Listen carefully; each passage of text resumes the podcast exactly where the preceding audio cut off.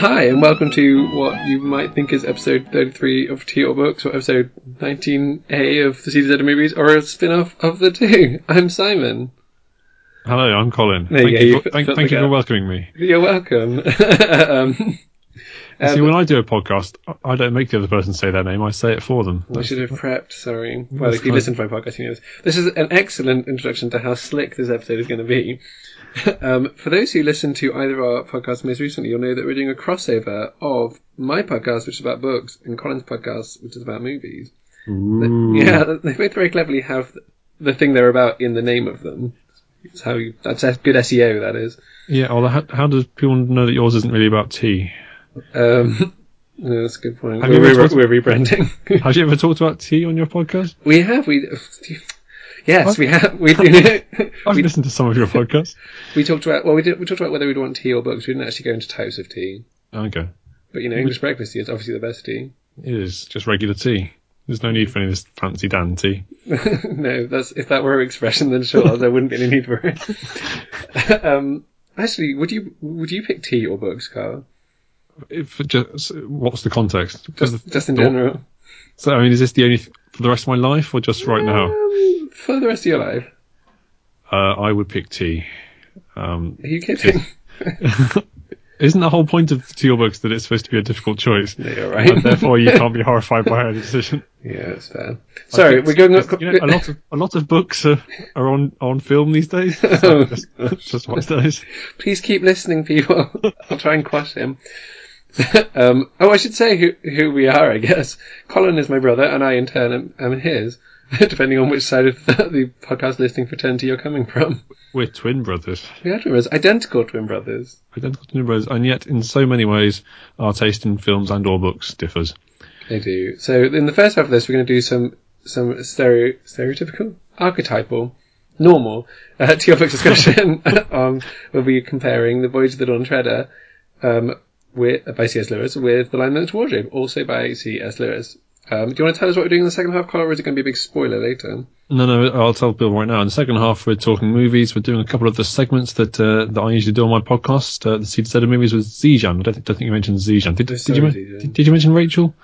No, Hey, Rachel. but uh, uh, Rachel's not here. So um, how did Dijon take the news that you were you were dumping him for an episode? He didn't seem to care. Oh, right. no. He's a laid Um, back guy, from what I what I can hear.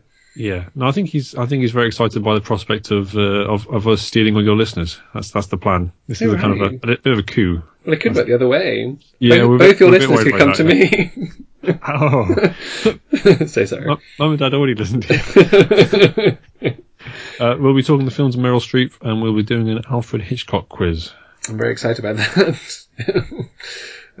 All right. no, I, I'm, I'm very excited about it, but I'm going to do very badly on it. Um, we'll, co- we'll cross that bridge later. Um, cool. So, um, so when we when we do our movie podcast, we usually talk uh, movie news. yeah. What what's new in the world of 1930s books? well, um, there's probably some more more that have been reprinted. What we tend to do instead is talk about what we're, what we're reading. Oh yeah, That's always news. I'm reading a book called How Not to Be Wrong um, The Hidden Mathematics of Everyday Life. Oh. Who's that by? Uh, Jordan Ellenberg, I think. Okay, tell me more. Not about the name. That's probably all the information I need about the Apparently- name.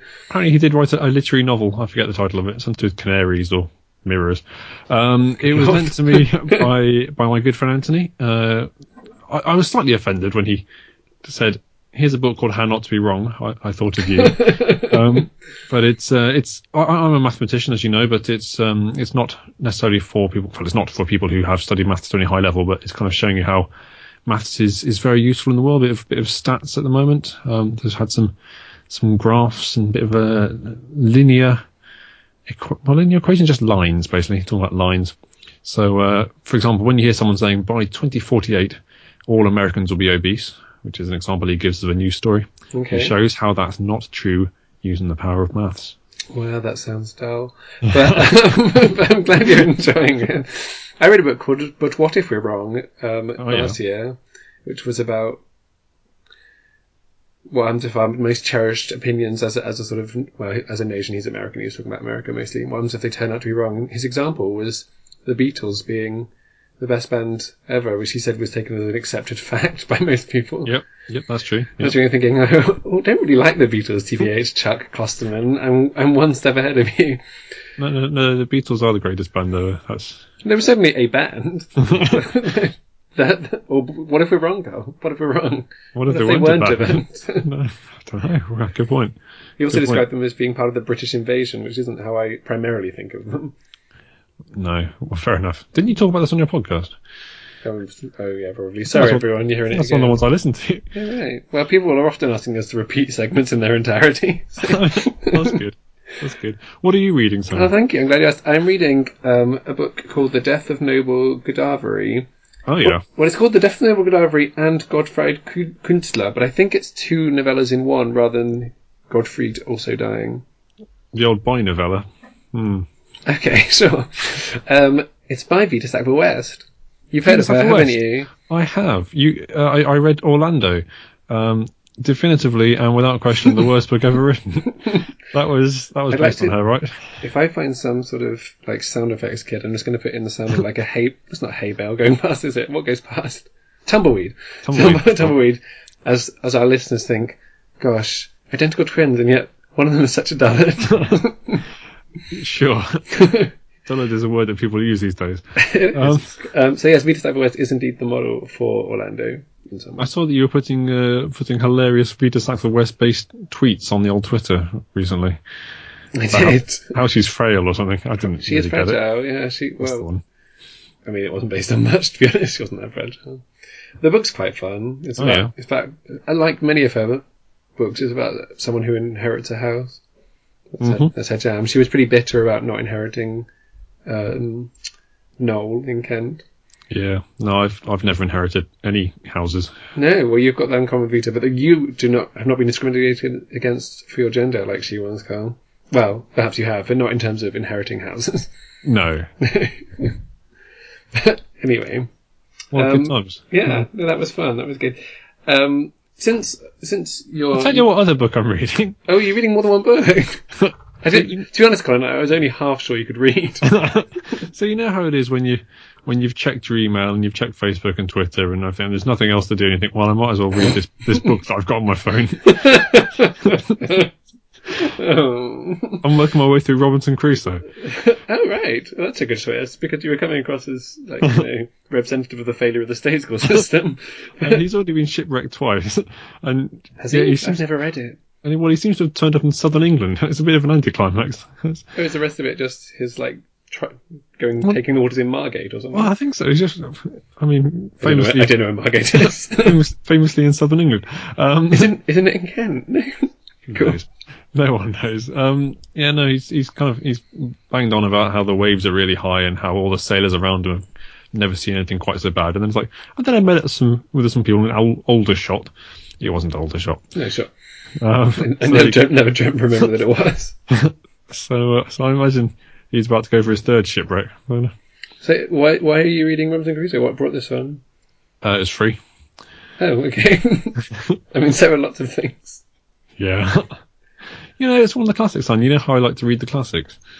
Well, I thought we should segue into to, to our audience finding out more about your reading likes and dislikes and habits and whatnot. Oh yeah. Um, and we can do the same with me and movies later if you I, like. I, I was already planning to. Yeah. oh, cool. Um, so. Oh, well, I'll preface this by saying it's one of the great sadnesses of my life, as you know, that, that that we used to both be equally avid readers, and Yeah. Yeah. arguably I read more than you do now.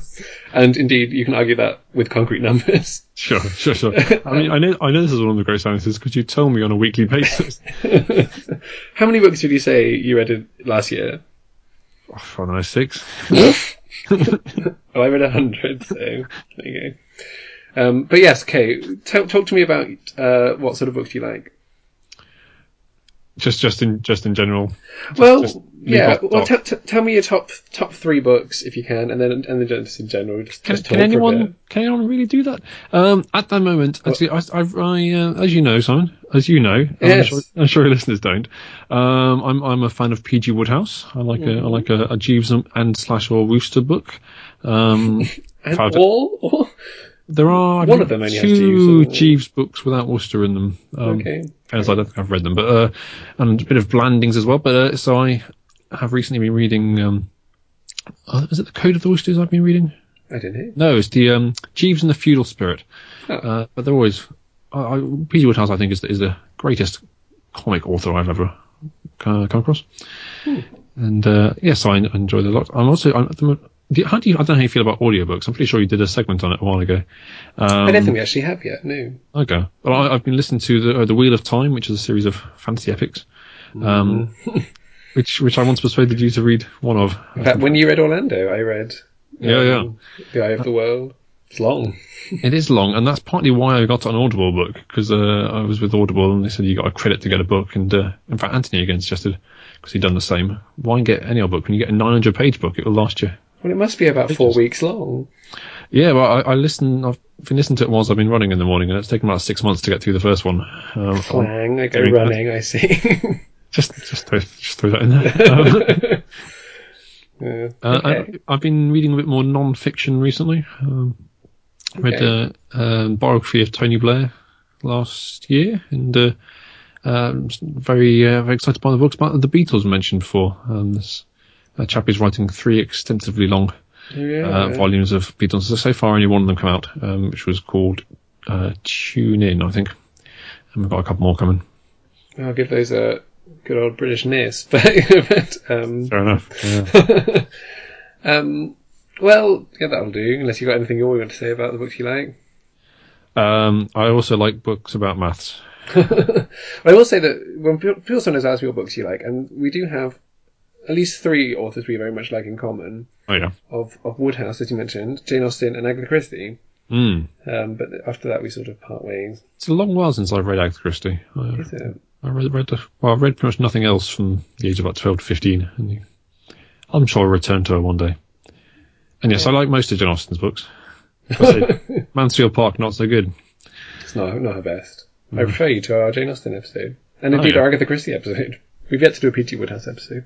I was at a, uh, a pub at the weekend called Hall and Woodhouse, um, which had a, a pink picture of the Empress of Blandings on the outside. But oh, there were two signs, one that was slightly older than the other one, and the older one spelt Woodhouse the PG Woodhouse way, and the, the newer one spelt it the Emma Woodhouse way. And clearly they've rebranded, and someone has just spelt everything wrong. And That's probably more likely than them taking a sudden turn for, for the Austinian, Austinian, Austinian. I was disappointed. They also put an apostrophe in the word lose on every wall. Maybe it belongs to. Yeah, maybe. um, no, that didn't work. Even Rebecca Lewes. Anyway, Rebecca lose. Well, that wasn't there's a blasphemer pass, isn't there? wasn't certain that to come up. Special guest next time. No, she's not coming near my podcast Okay. by her own volition. Am I, am I am I the first guest on your podcast? Uh, yes, you are actually. It's very exciting. It is exciting. Not the first person we've asked, but the first person we've asked. Wow. the second person we asked. There's there's a dangling mystery that I shall not not. Uh, the first person we asked says she might do it at some point. But anyway, very pleased to have you as a guest. Is it Rebecca Colin. Lewes? It was Rebecca Lou. She's she's looking through her diary. She's seeing she's busy. Okay. Um, dear Americans who don't know who Rebecca Lewis is, don't look it up. You don't want to know. Oh. Um, let's go into our f- first and indeed only book topic. Oh, today. Um, so C.S. Lewis. Um, normally, when I'm talking to Rachel, I'll ask her when she first came across these authors. I mean, I know all these things for you, but the audience don't. Right. So, Carl, tell us how, when you first read the Chronicles of Narnia. Or no, let's not go with red. Hmm.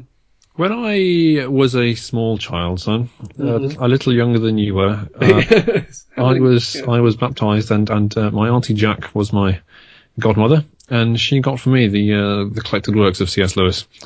Well, not the collected works, the, the Chronicles of Narnia, um, shall we? which uh, I didn't read at the time because I was not able to read. Uh, but uh, I I I d- honestly don't remember when I first read them. I remember The Magician's Nephew being read to us by Mum. um, Some of it, anyway. Yeah, it was terrifying. Mum had to give up because we cried too much. So- Um, I remember listening to it on cas- uh, to the uh, London Witch and Wardrobe on cassette. Um, but most of all, I remember the BBC TV series, um, which covered didn't didn't do Magician Nephew, didn't do the Last Battle, and I think it crowbarred Prince Caspian and Voice Dawn Treader into one, didn't it? But um, He didn't do Horse and His Boy either. Oh yeah, good old Austin's point. um, Which I, I was going through a list of prequels the other day, and someone was claiming that Horseman's Boy is a prequel, which I'm not convinced it is. Anyway, To what? well, I'm not sure. I don't know what order you wrote them in. So maybe you wrote Silverchair and then he dotted back or something. I don't know. But it's even a. but It's, it's not a prequel to that though. Aren't they? all- Aren't they all adults? You know. I suppose Yeah, it could. They Oh were- no! you- Oh, you're quite set, right. Yeah, set within the realms of uh, Lionel's wardrobe. that's true. That's true. I assume we can spoil these things, can we? And we normally spoil everything. In fact, for those who don't know, I mean, everyone knows the Chronicles of Narnia, don't they? But um, it's all about some kids going into a wardrobe. You've done your research. That's that's solid stuff. I'm just going to assume that everyone knows about the Chronicles of Narnia, but we can talk more about the books. Yeah, yeah. When did you first come across them, Sam? Actually, Carl, it was about the, it was about the age you were, give or take seven Yeah. to nine minutes. right. um, I think Mum read all of them to us. Certainly, she read Lion Merchant and the Wardrobe to us um, after we gave up on The Magician's Nephew. Okay. But I think I read them for myself probably not until I was maybe 14, something like that. I remember. Well, I remember sitting at the top of the stairs and reading them, but I must. I presume that was only a small amount of one of them, um, rather than yes, blitzing them all there. And in fact, I think it was as mum and dad were preparing for an epiphany party downstairs, and I was trying to finish one off. But anyway, um, I think I've probably only read them myself twice each. I read them then, and maybe a couple of years later. See, I'm not sure I actually read them. I could be wrong. I'm not sure I actually read them until I was about 20 or so, or in their entirety. I'm sure I had read most of them before, but um, when when the Lion, the Witch, and the Wardrobe film came out, which would be about then, I, I read through them all again, uh, or possibly for the first time. Um, do you have a favourite in the series, and is it one of the two that? Actually, that's going to give away everything, isn't it? um, Uh, I talk about what don't- you like about them. Oh, do, do we keep close to our chest wh- which our favourite is? we tend to. We tend to only re- unveil um, at the at the teal book's decision which one we picked, but often, Oh, yeah. often it doesn't quite work that way. Often it's quite obvious from early on. Well, in, in an exciting twist, I think my favourite might be The Magician's Nephew. oh, really? Having having been scared by it as a child, uh, I So what happens in the magician's nephew? Uh, well, it's a prequel uh, to The Lion, the Witch, and the Wardrobe, and it tells you all about how Narnia and, and other lands sprang into being. Um, there's a kid, let's say he's called Edgar, that could be right, Sure. um, and his friend, I don't know, Penny. Um, There's a real academic rigour to the way you discuss books, Carl. It's actually quite moving. and uh, they have some magic rings uh, that are given to them by, let's say, uh, Uncle something. His, oh, his uncle, yeah. Um, and it takes them to a kind of a halfway land, which I guess probably isn't supposed to be purgatory, um, with lots of ponds in it.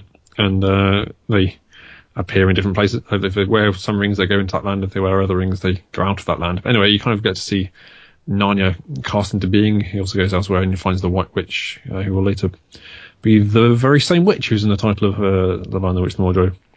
Um, and then she, I think she, or most, actually most relative of her, it's a while since I read these, um, comes back into London and causes havoc. Oh, I've forgotten about that bit, yes. It's, And he ha- he has to go and get.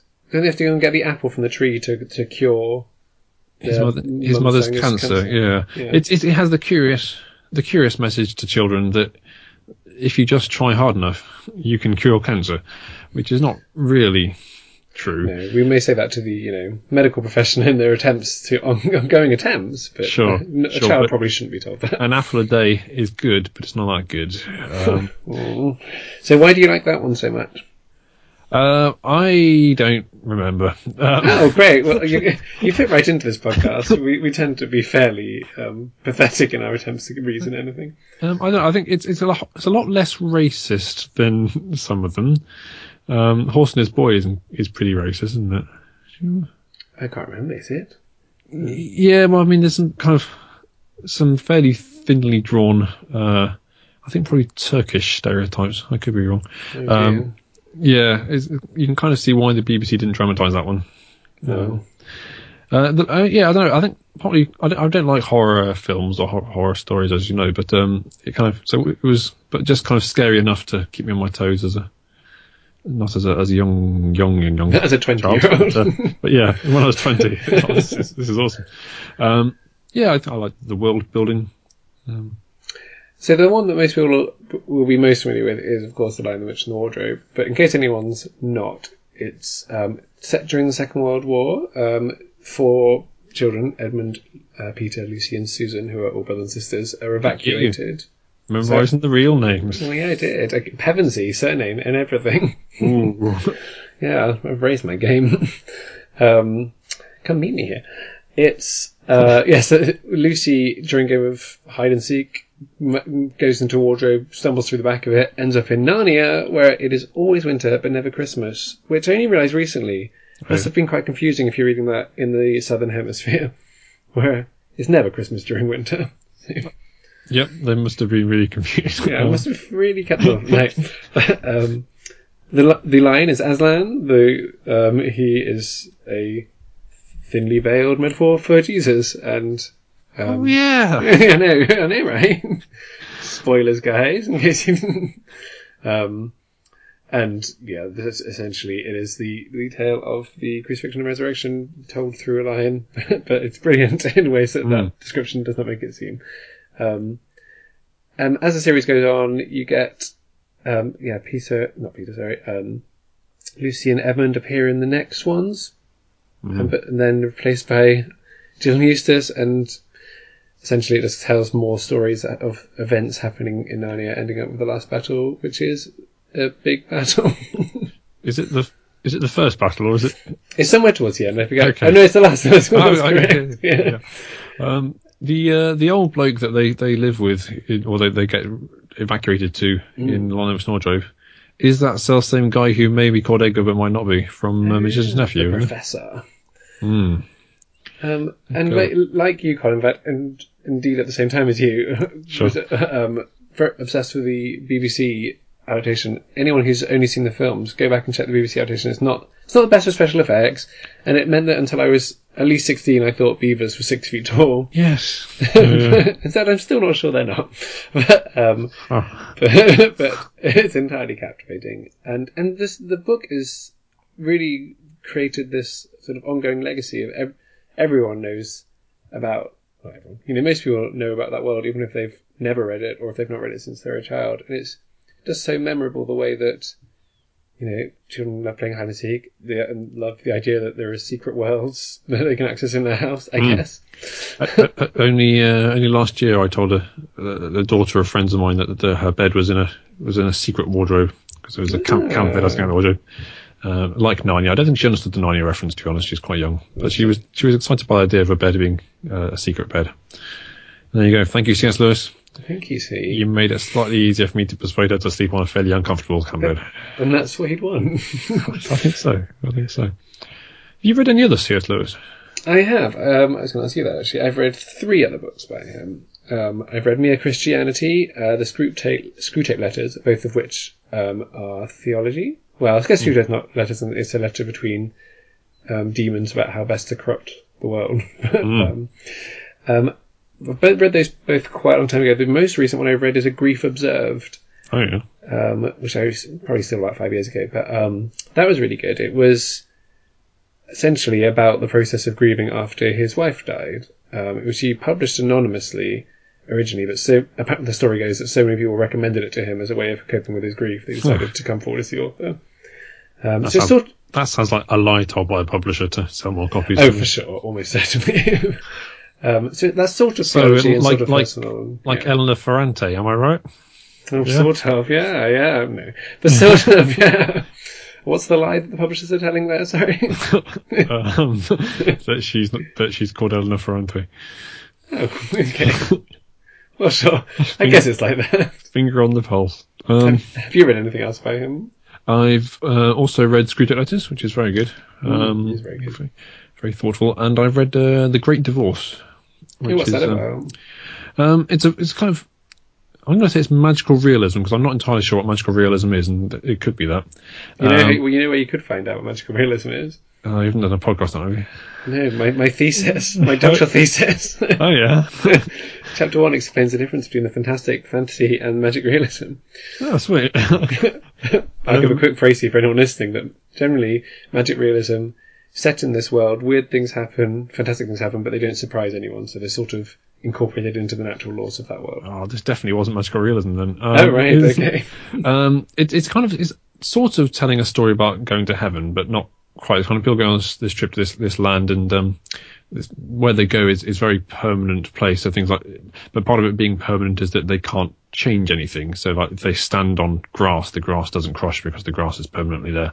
It, it, the, act- the actual plot of it is is very thin and kind of weird, um, but it's, it's deriving kind of various philosophical ideas from it. Um, Oh, that sounds interesting. It sounds quite platonic. Thank you. Um, and it uh, it uh, it reflects yeah it reflects various ideas about heaven. I'm not sure how theologically sound they are or or in are we intended to be, but it's kind of musing on infinity. Hmm. Music on Infinity is going to be the title of my next book. Next and first and last. Sure. um, we haven't talked about the second book we're comparing with yet. We should probably mention Maybe that. I should tell you what happens in it. Please do. It's the voyage of the Dawn Treader. The Dawn Treader is a ship. Um, it, we see Prince Caspian, who, well, in fact, he's King Caspian, the tenth. Hmm. Um, I- Really, well, good research. yeah, I looked on Wikipedia this evening. Um, who we previously saw in the book Prince Caspian. Uh, he is going out to to seek, oh, various things. Probably his father or something. I can't Uh, remember what he's seeking actually. All, all, those, all those old men. Yeah, I can't remember who they are or why we used to find them. no. Are they the, are they the old kings of Narnia? Maybe. I feel that they might have been friends of his dad, but I could be wrong. Quick quick break to say you're welcome to everyone listening. we impart so much knowledge. anyway, he um, he uh, is joined by uh, by Lucy, by uh, by Edmund, isn't it? Um, Yeah. By by Eustace, everyone's favourite new character who you mentioned before, uh, Eu- Eustace Eustace Scrub, who almost deserved it. Wasn't that the phrase that is in the book? Um, Oh yes. Uh, used to almost deserve having such a horrible name. Yeah. Um, they they uh, are in a room with a picture of a ship, and this drags them into Narnia, where they land in the sea, where they, they then join Prince Caspian and Reaper Sheep, uh, the mouse, and they go to s- at least seven different islands, sure. hobnobbing around, seeing what's going down.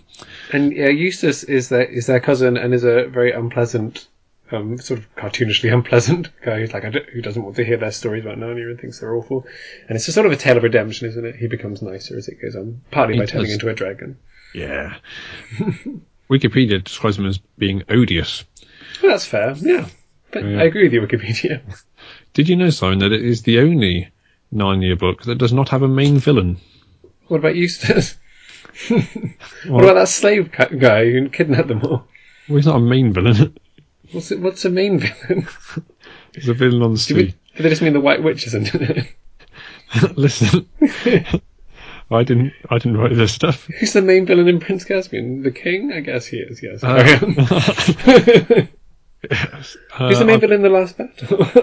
um, the donkey thing. No, wait a minute. That's the good one. The monkey okay, or Tash.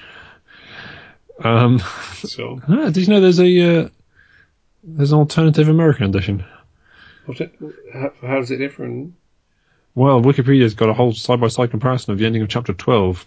Oh no, that's not. yes, if you want to just read Wikipedia, there's probably a site they can go to for that. Wikipedia.co.uk. Um, it's not org, isn't it? I know. It's like everything. They probably bought them all. So there you go. Yeah, lots of lots of it's quite more uh, episodic, if I remember rightly, because they yes, each new island they go to, they've got their own little quest thing to do there.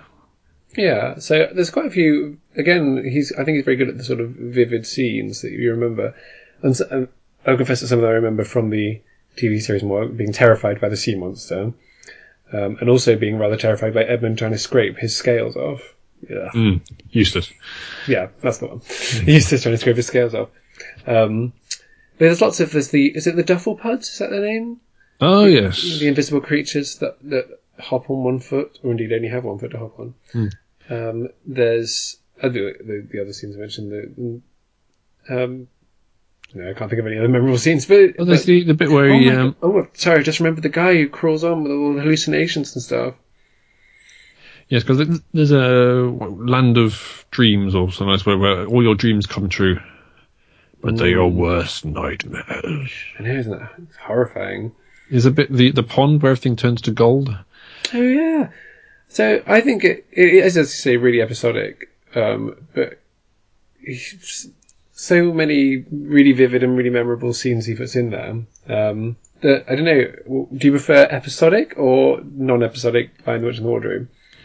Um, I think they both work. Uh, there's, I guess, there's more more clear uh, parallels to, to theology or to, to Jesus in the Lion of Snorjo, so I guess that probably explains why it's a continuous narrative rather than jumping around. I mean, Voyage on Trade, I guess he had lots of ideas and he wanted to throw them all in.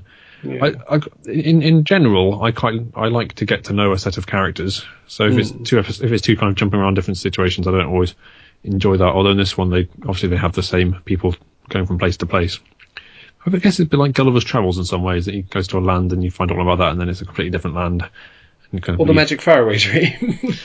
or the magic faraway tree uh, as, a, as an excellent alternative illusion. Um, I've yeah. got a Yes. PhD. Have you read Gulliver's Travels?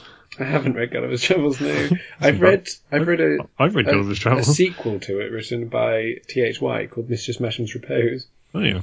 My thing about Gulliver's Travels, I know we're not. I don't. know- Do you, I don't know how much you hop around these things. I but, will um, all the time. Yeah, is uh, I, I read one with footnotes, and like all the time is like they, there's some line about some character and the little footnote saying this is most likely a reference to the third Duke of Edinburgh, and it's like oh, oh, this is yeah, the king had recently denounced Norfolk, and this is probably an allusion to that. It's like this is probably not, not as enjoyed as much today as it would have been at the time. Uh, a rum out of clay. French.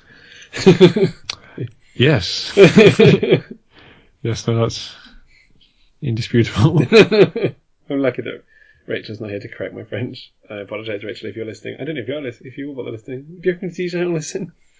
Uh, no. no, no, I think uh, no. I okay, cool. don't know. If, if you are, say, hi Zijan. Hi, Caesar. Hi, Looking, forward- Rachel. looking forward to our podcast this weekend. it's gonna be good Yeah. because you see, we're we're not jumping out of continuity. This is, this is a spin-off episode for us. All right. Yeah. Just Hmm. Right. uh, Episode twenty locked, ready to go, and by ready to go, I mean we're recording it next Monday.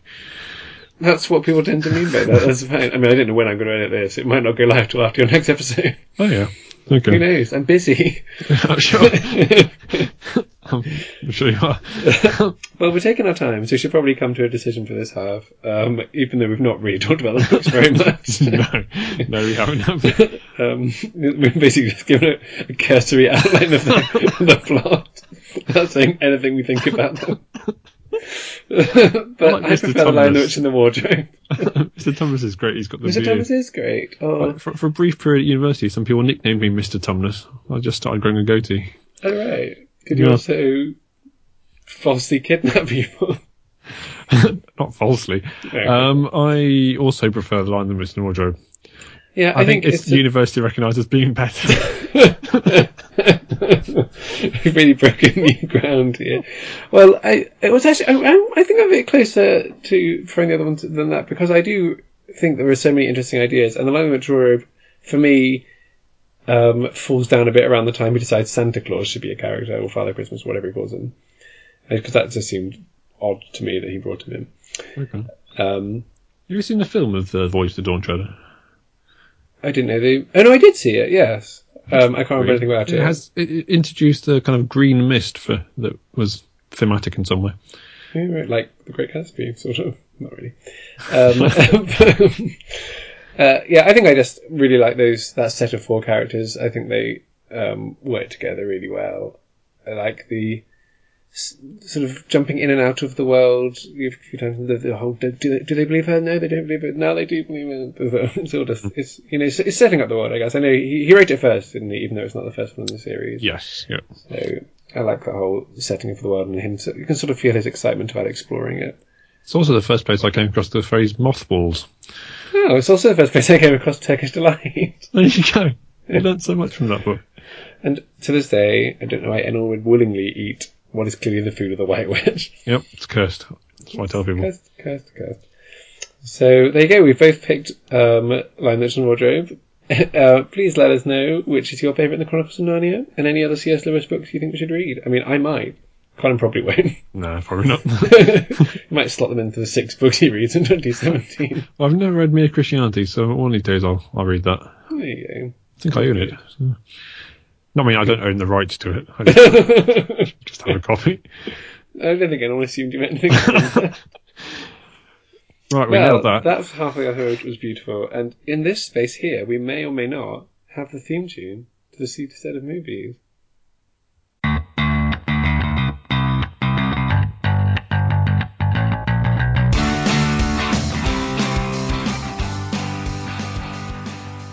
That was Oh, wasn't that great? That was oh pretty my great. gosh, it was really beautiful. I enjoyed that.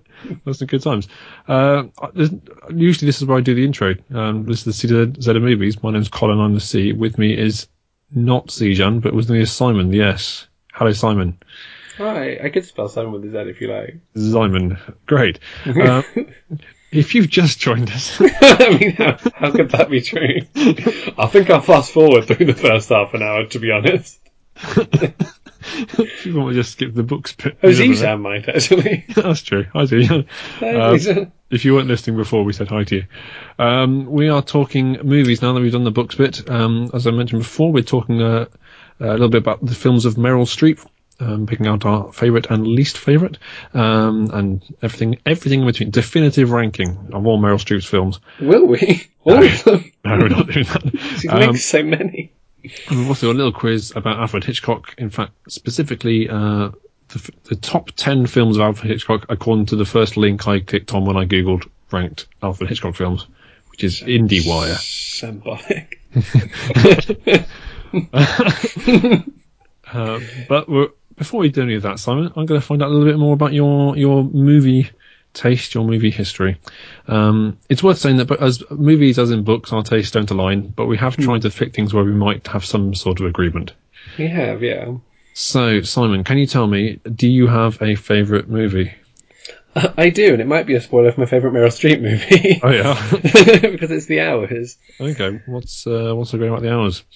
So, as I believe you mentioned actually in your last episode, um, Oh, yeah. it's it's um, well, it's an adaptation of a book by Michael Cunningham, which is about Virginia Woolf, sort of. So it's in three timelines. One of them is Virginia Woolf writing Mrs. Dalloway. One of them is a woman in the 1960s reading Mrs. Dalloway, and one of them is a modern day for then the 19, late 1990s um, woman who is very much like Mrs. Dalloway. Uh, okay. And it's just, I thought the book was really good, but the film, it's easier in a film than in a book to bring together three different storylines because you can do it all in the space of, you know, 10 seconds or something Yes. just by having clips of all three of them. It's really beautifully done. Really beautiful soundtrack by Philip Glass. Great cast, not just the main three, Nicole Kidman, Meryl Streep and Julianne Moore, but, you know, every small part is played by someone great like Ian Atkins and Tony Collette and, you know, John C. Riley. um, Nothing wrong with John C. Riley. yeah, he's- he, he, I mean, he, he made Step Brothers, but still, we won't have that against him. Everyone's made bad films. Um, Claire Danes, she's in it, like, every. is she? Oh well. Um, so that's my favourite film. So you'd say it was better than the book, would you? Is that what you'd say? No, I wouldn't. no, fair enough. Um, what Simon? What Simon was the first film you ever saw at the cinema? well, it, it was The Secret Garden, Oh yeah. which I saw with my brother Colin Is that for, right? for our seventh birthday, eighth birthday, I think probably eighth. Yeah. um, starring the wonderful Maggie Smith Hmm. um, as the housekeeper at um, whatever her name was, and also one of the few films out there to a character called Colin, I was going to say. One and of also the- not even an old man. no. I mean, in fairness, he was he was an invalid. Yeah, of course. And he would be an old man, like over 150 if he was still around today. But Yes, but uh, yeah, w- one of the great, one of the great uh, film Collins. Um, hmm, it's fair. but yeah, my in ta- generally my tastes tend towards either comedies that I know are terrible but love them, right. like It's a Boy Girl Thing, or Yeah. co- um, She's the Man, obviously, is a brilliant comedy, that one doesn't quite count. Sure, sure, sure. Um, or I, I do like quite, you know, arty indie type of films as well. I can't think of any examples right now, but I do. and then I like lots, I do watch some films from the 30s and 40s sometimes as well, which are fun. so y- you like the, uh, I think li- like the Academy. Forgive me Mm-hmm. if I if I'm wrong. Tend not to enjoy films uh, of z- what the, the genre films, as some They're people. going to say like the Academy are racist, but I'm glad I didn't get that. So, uh, although you like comedy, uh, genres like sci-fi or uh, horror or fantasy Yeah, basically none of the above. So Yeah. I, I, I'm terrified of horror, obviously, and I'm just not particularly interested in the others. So, although do musicals count as well? Uh, yes, I'd say those. Yeah. So you I like, like- you like musicals and comedies, much like the Golden Globes. It's true, and I like a documentary. I'm getting more into documentaries recently. Oh yeah, Um, so my second favorite film was Life in a Day, which I, you've seen, haven't you? I have. So they asked lots of people from around the world to send in clips of what they're doing on that day and then put them together essentially into a really interesting pattern. But I tend to find Netflix is quite bad for regular films, but there's quite a few interesting documentaries on. So I tend Okay. to so I need to look at the documentary section. If you want to see docu- documentary about non-generian fashionista Iris Apfel, I can recommend the documentary Iris. Huh. One of two films I love called Iris. I mean, I don't love it. That's far too strong, but it was fine. I've seen the other one. Um, what was the most recent film you've seen at the cinema? It was La La Land, m- much nominated at both Oscar and winner many Golden Globes. Mm. Yes. So I saw if that. you want to hear more about Opening La La day. Land, you can listen to our, our last C to Z of Movies podcast. I did. I All did. about yes. I was kind of kind of talking to the listeners more than you, but for sure. I know, I know. Before that, the the last film I saw at the cinema was Bridget Jones' Baby. I think Which I've not seen, but apparently it's not bad. it's much much better than the second film in that series, Yes, Um, well, yes, it's not second up, is it? and almost as good as the first one. I'd say. Okay. If there was a film of your life, Ooh. A, who would you want to play you? And B, what would it be called? All right. Well, I mean, obviously, I'd like Judy Dench to play me, but if, we- if You we're say, going, when you say obviously, who wouldn't want Judy Dench to play them? men? She's very versatile actress. I don't know that she has played a man actually. No. This could be her first. Uh, I think I actually like um, the guy whose name I can't remember. sure. Okay. He's in Trainwreck. What's his name?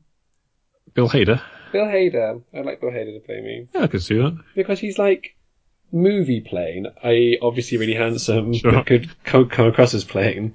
and I don't want you know I don't want to be arrogant and say I'm going to someone really handsome. Um, and he's, I he's see, a very lot, I see a lot of Ryan Gosling in you, Sam. Yes, we have a lot in common. We can both play the piano. Um, Sure. Arguably, he's probably better than me after learning for three weeks or something.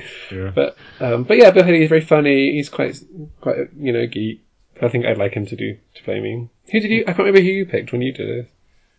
Neither can I. I. I usually say Matthew Perry. Um, Are you Oh, sure? Yeah. so I'll stick with that, I guess. But yeah, first choice to do dance, just to clarify. Sure. and what's the film called? Oh, what's it called? Hmm.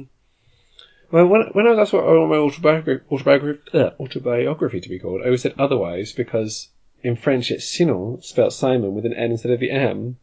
so I'm really thinking what, what it will be like in translation. so I'm going to stick with that, otherwise. It's the single worst answer I've ever heard in my life. it's pretty bad, isn't it?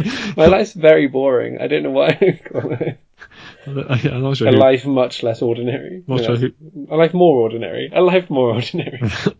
yeah, I mean, I'm not sure who's watching these films. cool. I think those are the in, in, intro questions I, I, I have. You are because you are. I don't know if this counts as you being a guest on the C to Z movies. Probably not. Well, I thought but- it would, but you didn't do it, Carl. You didn't do it like that. Yeah. well, I, yeah. Sorry. Maybe later I can be the first guest you haven't seen that movies if this is a huge hit with your listeners. well, we've already had a guest on the C to Z movies. Oh, Is- have you? Who? Uh, James. Oh, James. Oh, yeah, I didn't listen to that episode because it was Star Wars. Right, and he answered these questions. You see, I had Now, them. who did he want to play him? Uh, I think he went. Well, in fact, he suggested that the film might say Ricky Gervais. Um, Oh, yeah, I can but, see that. but but in the end, we settled on Russell Crowe, Okay, sure. Australia's own. Right, those are the intro questions. Now everyone knows everything they could possibly want to know about you and your taste in movies, Yeah, that's fair. which means we move on to Meryl Streep. First up, Meryl Streep, overrated. What do you think? well, I heard that somewhere recently, yeah. Hmm. can't remember where. um, I don't know how much you talk about uh, politics in your, your podcast. We try and avoid it. Yeah, we try and avoid it too, to be honest. Cool. But we have said that we hate Trump, so we don't avoid it that, we don't avoid it that hard. right. Just in passing, though. without any- Meryl Streep also seems to hate Donald Trump. Um, but she's also made a lot of movies. I have seen 13 of her movies. I've seen 13 of her movies. Oh Whoa. my gosh, it's like we're twins. It I is. expect, that, I expect they're not the same 13. Well, I, I haven't included the hours because I'm confident I've seen bits of it. I don't think I've ever seen all the way through. You included it in your Nicole Kidman. Or Was I, it Uh-huh. half? I did. I'm. Uh, I think I Yeah. put it. Well, I had it as a brackets. Maybe You're inconsistent, Colin. I'm inconsistent. Do we read out all the ones we've seen? Um, no, that's quite tiresome, isn't it? We could do that. I mean, that's probably not the entire segment. no, we just we just dodge around till we get bored. That's that's how this works. okay. Um, well, Oh, What was, uh, what we've was the already- first one you saw, Colin? Ooh, I've, I've written them down in order of release rather than the order I've seen them in. The first one I saw may well be The Devil Wears Prada. Oh, I I really like that film. It's Very funny. Yes, I saw it with a, with a housemate um, who predicted the entire plotline based on the opening montage. Oh, right. Pretty impressive. Um, That's one of the few cases where I might say the film is better than the book, because the book is terrible. I read the first page of it once. Lauren Weisenberger, I think it is. Okay. Um, I saw it in the Philippines. Oh, yeah. um, and didn't know anything at all what it was about. Man of the World. That's right. I've been to the Philippines. I've been to Asia, guys. Um, my friend thought it was about devil worship, and so didn't, she didn't come. But then we discovered that it wasn't. Um, she's great in it. She's very formidable, and got nominated for an Oscar for that, didn't she? She, yes, I mean, she gets nominated for an Oscar for everything, so it's, uh, Not all of these films I got here. no, The f- the first one I saw was The Hours. okay. Might come up quite a lot. Although, uh, possibly the one, I, I may have actually seen AI Artificial Intelligence before that, which is garbage. And, um, Is she in there? when it comes to IMDb, I don't remember her being in it at all, so maybe it's quite a small, small role. Have you ever seen Sophie's Choice? No, I haven't. It's, um, I've got it on DVD, but I've not seen it. do you, do you know what her choice was? Well, I learned this, I think possibly from you, because I thought it was which one lived. It wasn't. It was just which one dies first, wasn't it? Well, I think she, she chose which one lived, but the other one died anyway because they were in a concentration camp. So just to bring the mood down. But it- it's it's um th- the framing of the book of well, the film, I assume the book as well. Um, it's like it's all set kind of like twenty or ten to twenty years later, uh, where this guy is. Uh, falling in love with her basically, and she tells the kind of story, a flashback of how she lost her children in the war. But the, the whole kind of Sophie's choice of it just comes out of nowhere. It's just- There's a prison guard who just you know, that had no never been in the film before that. There's no sort of connection, nothing. He just says, "Pick which child lives," and it just seems wow. it just seems like they kind of. And again, the book might have done it better. I don't know, but it just kind of seems, what's the worst thing that could happen to a parent? Let's just write that without kind of any attempt to justify it. Oh, right. It's- it just felt a bit out of nowhere, really. We might give that one a miss then for the time being. Go for it. Um, but the the Iron Lady, you seen that one? Nope. She plays she plays Margaret Thatcher. She does it very well. Yeah. I mean, it, the film was otherwise widely panned, wasn't it? It was yeah, it was a pretty poor film. Uh, I think it was. Uh, well, we'll avoid talking politics on this one, but it, it was kind of framed as if Margaret Thatcher was the first woman ever in Parliament. Um, Oh. It's not quite what they said, but kind of like, no other women were ever seen. It seems like you just have her standing up against the braying men and Poor old Nancy Astor. quite And that woman from Sinn Féin who was actually the first, but I can't remember her name. Sinn Fein. Really, She was the first MP, but not the first sitting MP. Because she didn't Hmm. go to Parliament. still don't. Okay. Okay. Um, I have seen some really bad films with her in. Oh yeah, Um, Death Becomes Her. That's terrible. okay. You've seen that, haven't you? You didn't watch it together? Did we? I don't think so. Or maybe not. So it's a. I can't even remember the plot really. Something keeps people alive when they're sh- shot or something. I just remember them wandering around with a big hole in the middle. Yeah, no, I saw a clip from it 'cause they, when they were giving her honorary Golden Globe. I saw the kind of the montage thing they put together. Yeah, I, I've not seen that film. And I like Mamma Mia, but I get- but it's probably not very good. Was she Oscar nominated for that? I think they gave her a miss for that one. um, and Prime. Have you seen Prime? I've not seen Prime. I have seen Prime. So Meryl Streep plays. Um, Uma Thurman's sex therapist, but unwittingly sure, sure. discovers that Uma Thurman is dating her son. Hi, Jinx. it's, it's not. I imagine it's not a role she's proud of. no, Most of it is her just like pushing her glasses to the end of her nose, and looking shocked. Saying, I can't imagine anyone doing it better. "Yeah, well, no, she does do it very well for what it is." Um, speaking of films which she's in that aren't very good, um, Lines for Lambs is uh, it's a political drama uh, which he's alongside Tom Cruise and, if I remember rightly, Robert Redford, but that might not be true. Well, "Oh, I believe it. It's a good cast, um, but it's just incredibly dull. they just sit around desks talking to each other about, you know, politics and the war and stuff. Okay. Yeah, go. Mm. There's a couple of films I've seen her in that I thought were really good, but she only appears in them quite briefly. Oh yeah. Um, Suffragette, Oh yes. despite what the PR team want you to believe, she's in it for about five seconds, even though it's stuck on all the posters. Yeah. Well, you would, wouldn't you? Well, I suppose they would. yeah. Um, and I really like the film Evening. Do you know that one? Never even heard of that one. Mm. Um, so it's a novel by oh someone and something. Mm. Screen. This is- your- I see this. Your books podcast is uh, good stead. and something. Durwood, it's not Durwood. Um, the screenplay is by Michael Cunningham of The Hours fame. Oh, boy. Um, and I actually, I've seen it twice. I didn't love it the first time, but I really did like it the second time. It's basically about the, um, this wide, uh, wide group of friends and family spending, uh, some time together in a holiday house and the weird love triangle that happens whilst they're there. But it's all very, oh, and I think they're remembering this from in the f- future as well. It's got a really great cast. It's got lots, lots of red graves in it. Right. Um, it's got um, Hugh Dancy plays the lead male. Okay. Um, the lead female is a woman who's now I can't remember who's Meryl Streep's daughter, Oh um, yes. Mammy something. yes. She's but fun- she's got at least two daughters who act. Um, Yeah, so she's really really good, and Meryl Streep appears as the older version of her towards the Ah, end. okay. So only quite briefly. I think that's right. Or was it her mum? I think it's the older version of her. Um, yeah, I can't remember. But, but anyway, she pops up for one scene to have a really nice scene with Vanessa Redgrave. Actually, which I imagine they both enjoyed acting with each other. Yeah, w- one of her daughters has got a, a recurring role in uh, the Newsroom, Aaron Sorkin uh, TV series. Oh. Um, she does very well. Um, so some of her earlier films. So the, the earliest one she was in that I've I've seen is The Deer Hunter, um, which is most famous for the Russian roulette scene with uh, Christopher Walken and Robert De Niro. I've never heard of that. no. I've heard of the film. I, have never heard of the Russian roulette scene. No. Um, to be honest, I, I, it's, what- I don't know where my hearing's going. I couldn't understand anything anyone was saying. Most of, Robert, isn't that most how of Robert De them. Niro does his acting? I mean, that that might be it. Um, and then uh, Manhattan, where she, uh, I think she played Woody Allen's ex Woody Allen's ex-wife. Um, no, no, that's the earliest one I've seen her in, oh, yeah. and she plays a sort of young ingenue that he's trying to convince to run away with him. And I think maybe she's not. Thank The, she's not the young ingenue. isn't she? No, Oh no, you're right. Sorry, who's the young ingenue? I- Let's say the word ingenue. not yeah, not a. I don't know the actress. I don't think she's done much else. I could be wrong. Yes, I forgot. She only pops up to be the ex-wife and look dreary in a lift, doesn't she? Hmm. She has great hair in that film, though. She's got great hair, but it's a rubbish film. I think it's. I think it's a good film if it's a parody. Yes, that was what I came away away with thinking because it's the idea that we're supposed to cheer on this guy running off, this you know fairly, fairly middle-aged guy running off with a fifteen-year-old. Yeah. So I I mean, mean, if, it was it, Woody Allen, so who knows? if, it- I mean, if it's a parody of, of that kind of film, then it's pretty good. But uh, yeah, I don't think it is. Or is it a prophecy? Who knows? Okay. Woody Allen burn there.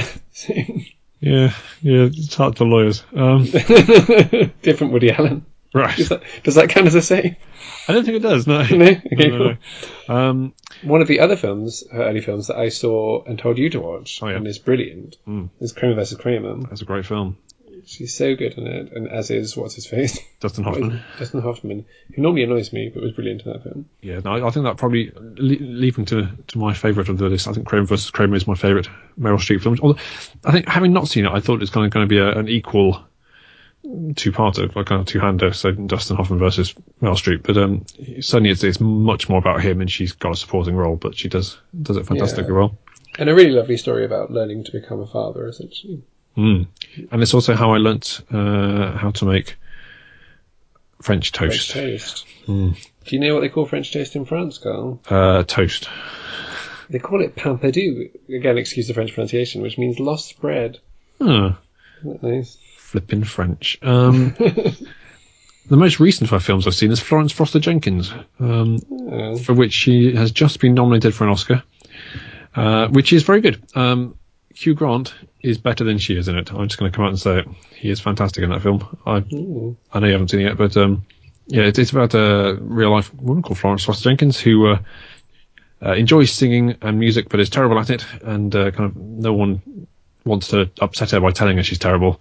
But I guess the stage where she's hiring at Carnegie Hall. Um, I think she's good in it. Although about halfway halfway through, I realised that she reminded me a great deal of Hyacinth Bouquet um, in the role, and after that, it became difficult to to watch her. But yeah, Hugh Grant is phenomenal in that film. Um, I will, yeah, I do tend to watch it at some point. I sort of wanted to watch that French one, that was about the same thing, yeah, yeah. but you know, who's got the time? Certainly not me. Right, so I think we're agreed. Are we that the, the hours Okay. is not the best Meryl Streep film? well, it's my favourite. Do we have to because you you and Zijan always have to agree the same one, don't you? Well, we always say that, but we never really bother. So, uh, so I'm going Kramer versus Kramer. Um, like, I'm going to stick with the hours. Okay. Um, And the, although I did like Postcards from the Edge, which is quite topical at the moment because it's about was the novel written by Carrie Fisher. um, yes, I've not seen that one. I should. Uh, It's good, and she's that's- got a lovely that's- voice in it. that's, uh, She sings a song in it. It's beautiful. Yeah, she's well, she's got a- Into the Woods. She uh, is, uh, And I've seen that one singing as wrong. well on a plane. Me too on a, on a TV. Um, yeah. Postcards So from I the Edge is a, is a Roman Aclay, is it not? Uh, Well, I don't know if it's that Claire. Are, are they are they given different names? Maybe they are. I I can't believe they are. remember. Um, And the worst? What's the Mm. worst song?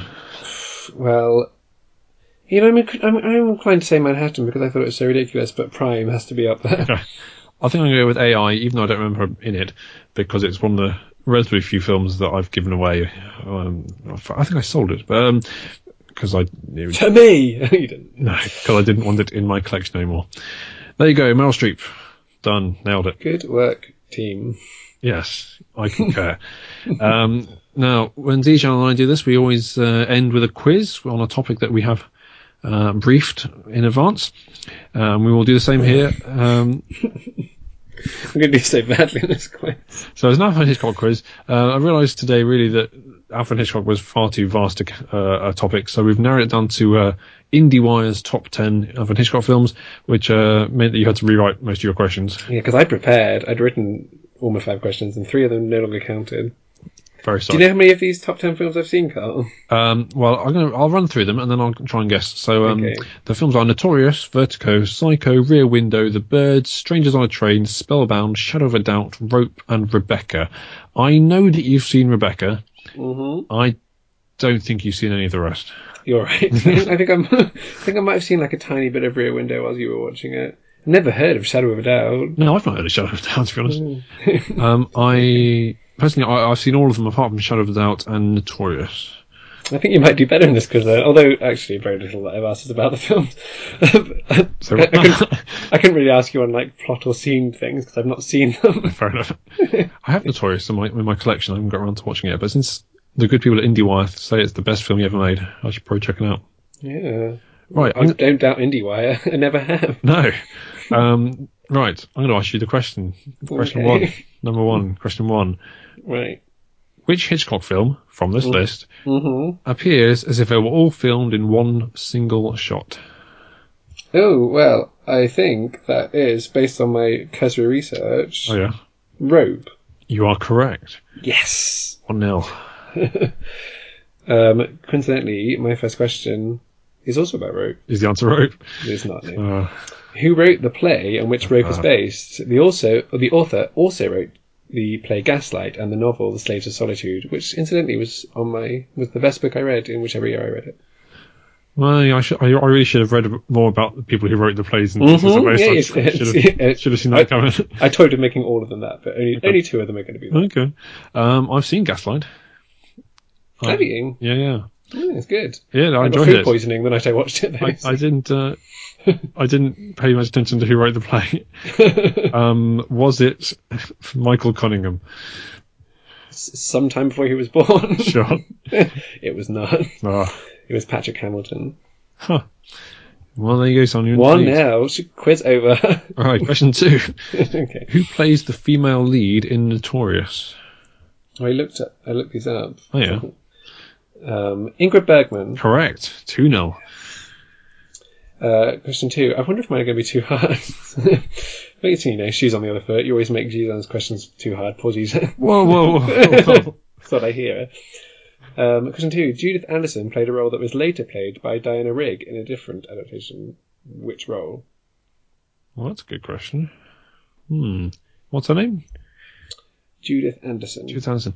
Uh, the only looking down this list, I know that there are a couple of versions of If I look, I know the cover version of Strange on a Train, but I don't think it would be that one. I reckon the only one of these that would have been done again would be Rebecca, and it's probably the old lady. I'm going to say Rebecca. Um, I asked you for the character. Are you saying Rebecca for the character? Oh, the, did you ask me the character? That's that's hard. Um, was the mad old lady, the housekeeper? Uh, I'll give you that. Yeah, Mrs. Danvers. that's the one. Yes, well done. Thank you. Um, question three: In which Californian city is Vertigo set? well, I know. I think two Californian cities. Oh yeah, Do I know two? So I think Sacramento is in California, but I wouldn't swear to it. Probably not. And Los Angeles is definitely in California. So I'm going to go with Los Angeles. Los Angeles. Uh, San Francisco, I'm afraid, is the. uh, Is it- of course it is. Is Sacramento in well, Los Angeles? listen, in I- California? I, I don't know. I don't. I th- I don't think. I mean, I've been to California and I haven't been to Sacramento. If that helps. I've got a feeling I thought of Sacramento because it begins with S, and I was really thinking of San Francisco. Tough break. Oh well, oh well. Sorry to everyone. Okay, cool. Uh, question three: Who directed? And it's not as easy as you think. Right. the 1998 shot-for-shot remake of Psycho. oh, it was. I think it was Gus Van Sant. It was indeed Yeah, there you go. VD, starring Vince Vaughn. Starring Vince Vaughn. Ugh. Yes. Yes, no, I've, I've seen clips from it. Um, he is not very good. well, of course he's not. Actually, Ha- Hacksaw Ridge, c- currently in cinemas, or soon to be in cinemas, um, he is in that in a supporting role, and he's actually good. oh, don't don't make him the new Matthew McConaughey. No, I don't think He's he like used to be terrible and then became, became Oscar nominated. will. Hacksaw Ridge, great film, check it out. No. Um, the question four: Which of these films from this list of ten uh, was Tippi Hedren's cinematic debut? Oh. Well. Hmm. now I know she was in the Birds, and I know that she was. Well, she's in Marnie, but that's not there. He did like to reuse the same actors, but I- since I know she was in the Birds, I'm going to stick with the Birds. That's correct. Ah. Three. Here's another who wrote question. You're on three. You're three to up, right? Oh, yeah, Um, you, well, you've got two of mine right. yeah. I've got three out of four right. Is that Yes. Okay, who wrote the novel on which Strangers on a Train is based? The author also wrote The Tandem Mr. Ripley. and the Two Faces of January. I, I saw this and I thought I could ask this, but there's no way he's not going to ask this. Um, it's Patricia Highsmith, It is Patricia Highsmith. great, great film actually. Strange Train. I mean, this, it's apparently the sixth best Hitchcock, but yeah, I enjoyed that one. It's funnier than a lot of his films. Now, I've not seen Strangers on a Train, but I have seen Throw Mama from the Train. Sure. well, there's going to be three all with a question left each. Uh-huh. Ooh. So your question five: Which Spanish artist was brought in to work on a dream sequence in Spellbound? I read, read this as well. Oh yeah, Salvador Dali. that is right. Okay. Oh, so Cole, you've got to get this even to draw. If you get this wrong, you lose. Yeah, yeah, yeah. yeah. Um, Hitchcock famously never won an Oscar for directing, except True. probably that honorary one later, um, but was nominated five times. Name any of the directors who beat Hitchcock to the Academy Award. Good lord. Uh, But you got a choice of, you know, Yeah, it's five okay. times. We can do this. We can do this. Um, I am going to say David Lean. David Lean, no. No. wasn't he? Wasn't he like? I suppose he was around the same time, wasn't he? He did uh, that's Lawrence- Psych- Lawrence Psycho Arabia Ward. in the 60s. I thought might be. Uh, now your options were John Ford um, for The Grapes of Wrath when he was up against Rebecca, Leo McCary for Going My Way up against Lifeboat, Billy Wilder for The Last Weekend up against Spellbound, Elia Chasm for On the Waterfront up against Oh, yeah. Great Window, and Billy Wilder again for The Apartment up against Psycho. Billy Wilder. Yeah, I've seen. Uh, I've seen at least two of those films, maybe more. Um, good work. You, Hooray! I win! you know more about films than I do. Were my questions too hard? Uh, th- th- there's always some. Basically, whoever loses claims the other person's questions are too hard. So yes, definitely. Um, I mean, again, again, I couldn't ask any questions about the plots of the films themselves because I've not seen them. yeah, that's, that's fair. I mean, I could have watched them in a preference because we did give me about three hours notice about which films we'd be considering. That is that is not uh, not untrue. yes. Well, what a time we've had. Well, it's been fun. Yeah, yeah, yeah. Who knows? We may even do it again sometime. Maybe we will. If you've Or enjoyed everybody this, like- let oh, us yeah. let, let us know. A comment, yeah. Oh, it's- it's- yeah. Comment. Comment. Comment now. anyway, I just go. Thank you very much to the people who left reviews on the TL Books iTunes page. I didn't realise you had to log into different countries to be able to see that country's reviews. So we didn't realise we had three reviews from Austra- Australia and Ooh. three reviews from America. And thank you very much. Thank you to anyone who wants to tweet to at CZ of Movies. Oh yeah, do that. I- Tweet at see did I move. Follow them. Yeah. We, TL Books don't have a Twitter account. Well, actually they do. I set one up, but I've never used it. we have a Twitter account that we don't really do much on it, I'll be honest. But, uh, but, but yeah, say hi. but where can they follow you, Carl? Uh, me, I'm at Colin J. Thomas on Twitter. I wouldn't recommend following me there, really. Um, Okay. it's just, a whole bunch, just a big old bunch of nonsense. Um, but if you want to, I'm not going to stop you. So, And you can follow me at stuck underscore in a book if you don't do so already. Which guys, you should. I tweet all the good stuff. were you tweeting about uh, Emmerdale quite a lot recently? Oh, and always. yeah, Yeah. there's not a lot of people who listen to this that watch Emmerdale. It's fair to say. Um, tune in to episode 34 of Teal Books, where Rachel and I will be discussing Messalina of the Suburbs by Ian Delafield and Up Into the Peep Show by F. Tennyson Jesse. Collie, you going to read those and listen in? Yeah, definitely. Yeah, definitely. Um, and uh, tune into the CDZ movies, um, episode 20, when we're talking about alien antagonists in films. Oh, gosh. I wonder if Death Becomes Her if it counts. It might have been Alien in it. Right. More, more, more not. No. yeah, spoilers, we're not going to be talking about Death Becomes. H- How do you normally end these things? You Just keep We ra- just say thanks for listening. Bye. Okay. Thanks for Thanks for listening. listening. Bye. Bye.